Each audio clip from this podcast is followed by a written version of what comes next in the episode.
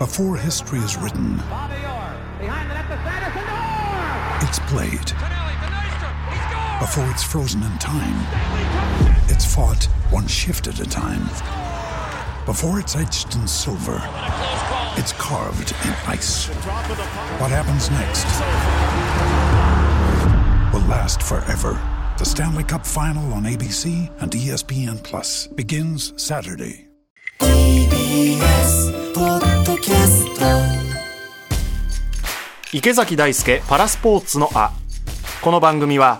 三菱商事毎日新聞社ロジスティード日本軽金属の提供でお送りします。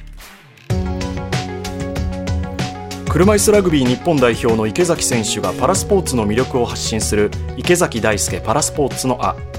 ゲストは先週に続き視覚障害者柔道の元パラリンピック代表一般社団法人日本パラリンピアンズ協会の副会長でもいらっしゃいます。初瀬祐介さんです。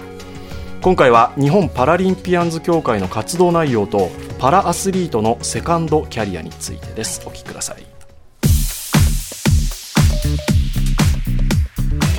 2022年に一般社団法人日本パラリンピアンズ協会の副会長に就任された、はい。具体的にどういったことをされてるんですか？はい、日本パラリンピアンズ協会は2003年ですかね、まあ、シドニーが終わった後ぐらいに横の選手のつながりがなかったりとか、あとは他の競技の人たちがどういう練習してるとかっていうのがスタートなんですけどあもうばバラバラにやってたわけですか？そうなんですそうなんです。で選手会っていうものが存在しなかったんですよねなのでパラリンピックの実際にパラリンピック出た選手たちで集まってパラリンピアンズ協会というのを作って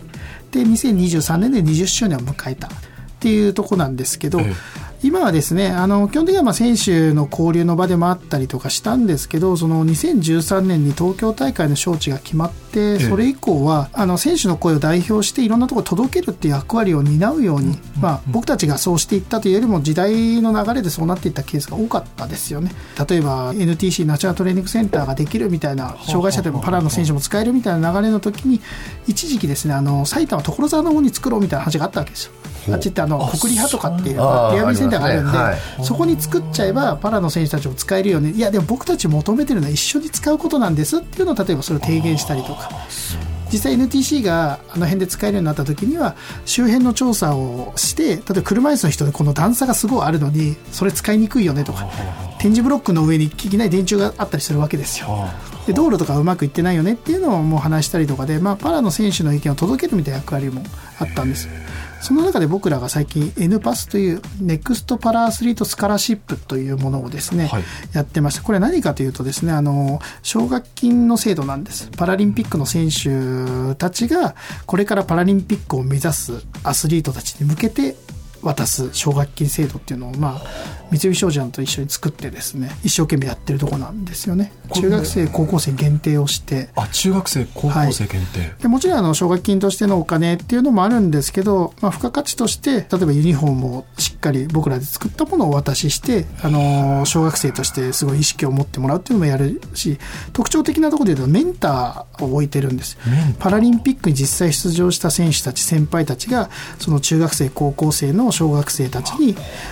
2人組でついてで彼らの相談にまあ毎月答えたりですとか試合を見に行ったりとかっていうのをやってると。特に若い選手だと他競技の選手と触れ合うことってほとんどないんですよ。合宿も違うし試合も違うし実際パラリンピック行ってたくさんの選手いるけど決断式以外でほとんど合わないみたいな。他競技どうなってるって情報もそこであったりとかそういうことをまあパラリンピアンズ協会でやってますね。これオリンピックでもこういうのないんじゃないですか？メンターまでつけて。選手会が独自でやってるっていうのは世界的にもほとんどなさそうでしたね。そうですか。選手会でやってかつその選手たち元選手たちがあのメンターで作るって。特殊なのはやっぱり全員がやっぱり障害があるわけなんで障害があるっていう部分の自分のやっぱりなんていうんですかねまあできない部分っていうのを出しやすいですよね。車椅子の人が健常者の方に相談するときにじゃあでもトイレとかってどうしてんの？みたいな話とかってなかなかそこで出ないじゃないですか。でも車椅子の人同士だとあそうかそうかってスキーはそういうふうにやってんのかとかそういうふうにじゃあコーチにやってお願いしててもいいんだなとかいろいろ出てくるんで、まあ、そういった意味ではその障害のところでも気にせず相談ができるっていうのも大きいかもしれないですね。全員が当事者なので障害っていう意味では。確かにそうですよね、やっぱ障害持ってない人に聞いてもやっぱり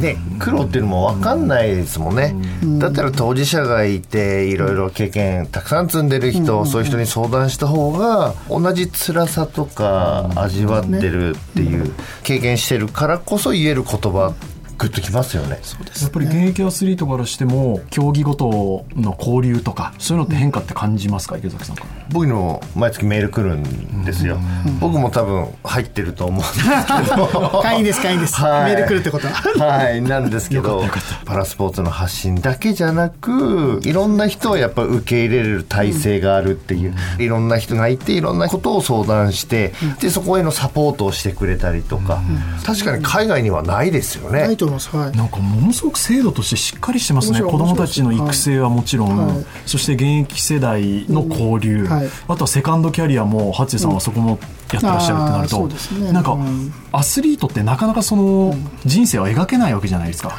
この競技終わったらもう全て人生その後お先真っ暗、そうですね、セカンドキャリアって考えたことも正直ないし、考えたら不安しかないんで、考えなきゃいけないことじゃないですか。でも今考えちゃいけないことでもあるんですよね。そういう難しさもあるんですよ。パラリンピックの選手として企業に所属できるようになったのって本当ここ10年ぐらい、障害のある人がスポーツで飯食えるなんて人類史上初のこの10年間なわけですよ。だからセカンドキャリアっていうものがまだそんなに存在してないんですよ。引退者が出てないっていうと正しいと思うんですけど、うん、だ池からセカン崎さんこの正直な話例えば日本代表のメンバーとかとセカンドキャリアどうするとかっていう話って出るんです出ないです。出ないですか？もう今日明日を勝っていかなきゃいけないじゃないですか。そんな時に半年後どうするとかなかなかないんですよね。パリ終わったらどうするとかもうそういうのもないですもん目のま目の前の。まずパリで勝つんですよね、はい。きっとね。金取った時とメダルがなかった時って道って違うじゃないですか,、はい金取ったらまたそっからやっぱりセカンドキャリアが新しいものができるかもしれないし、可能性が広がる。でそこで今度パリでメダル取んなかったらいやいやうちらはもう50になっても金取るまでやるぞっていうモチベーションがまたロスに行くかもしれないし。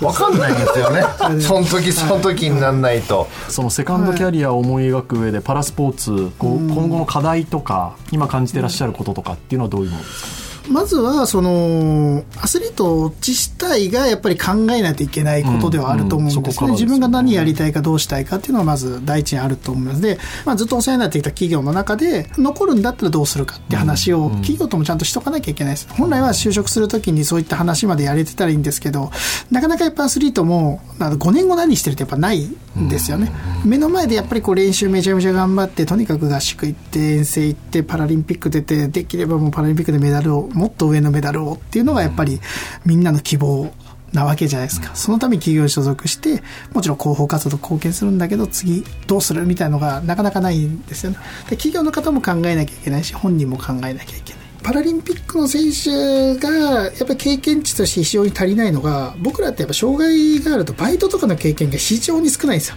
ちょっとでも社会で仕事をしたことがあるって経験が非常に少ない人じゃないかなと思うんですよね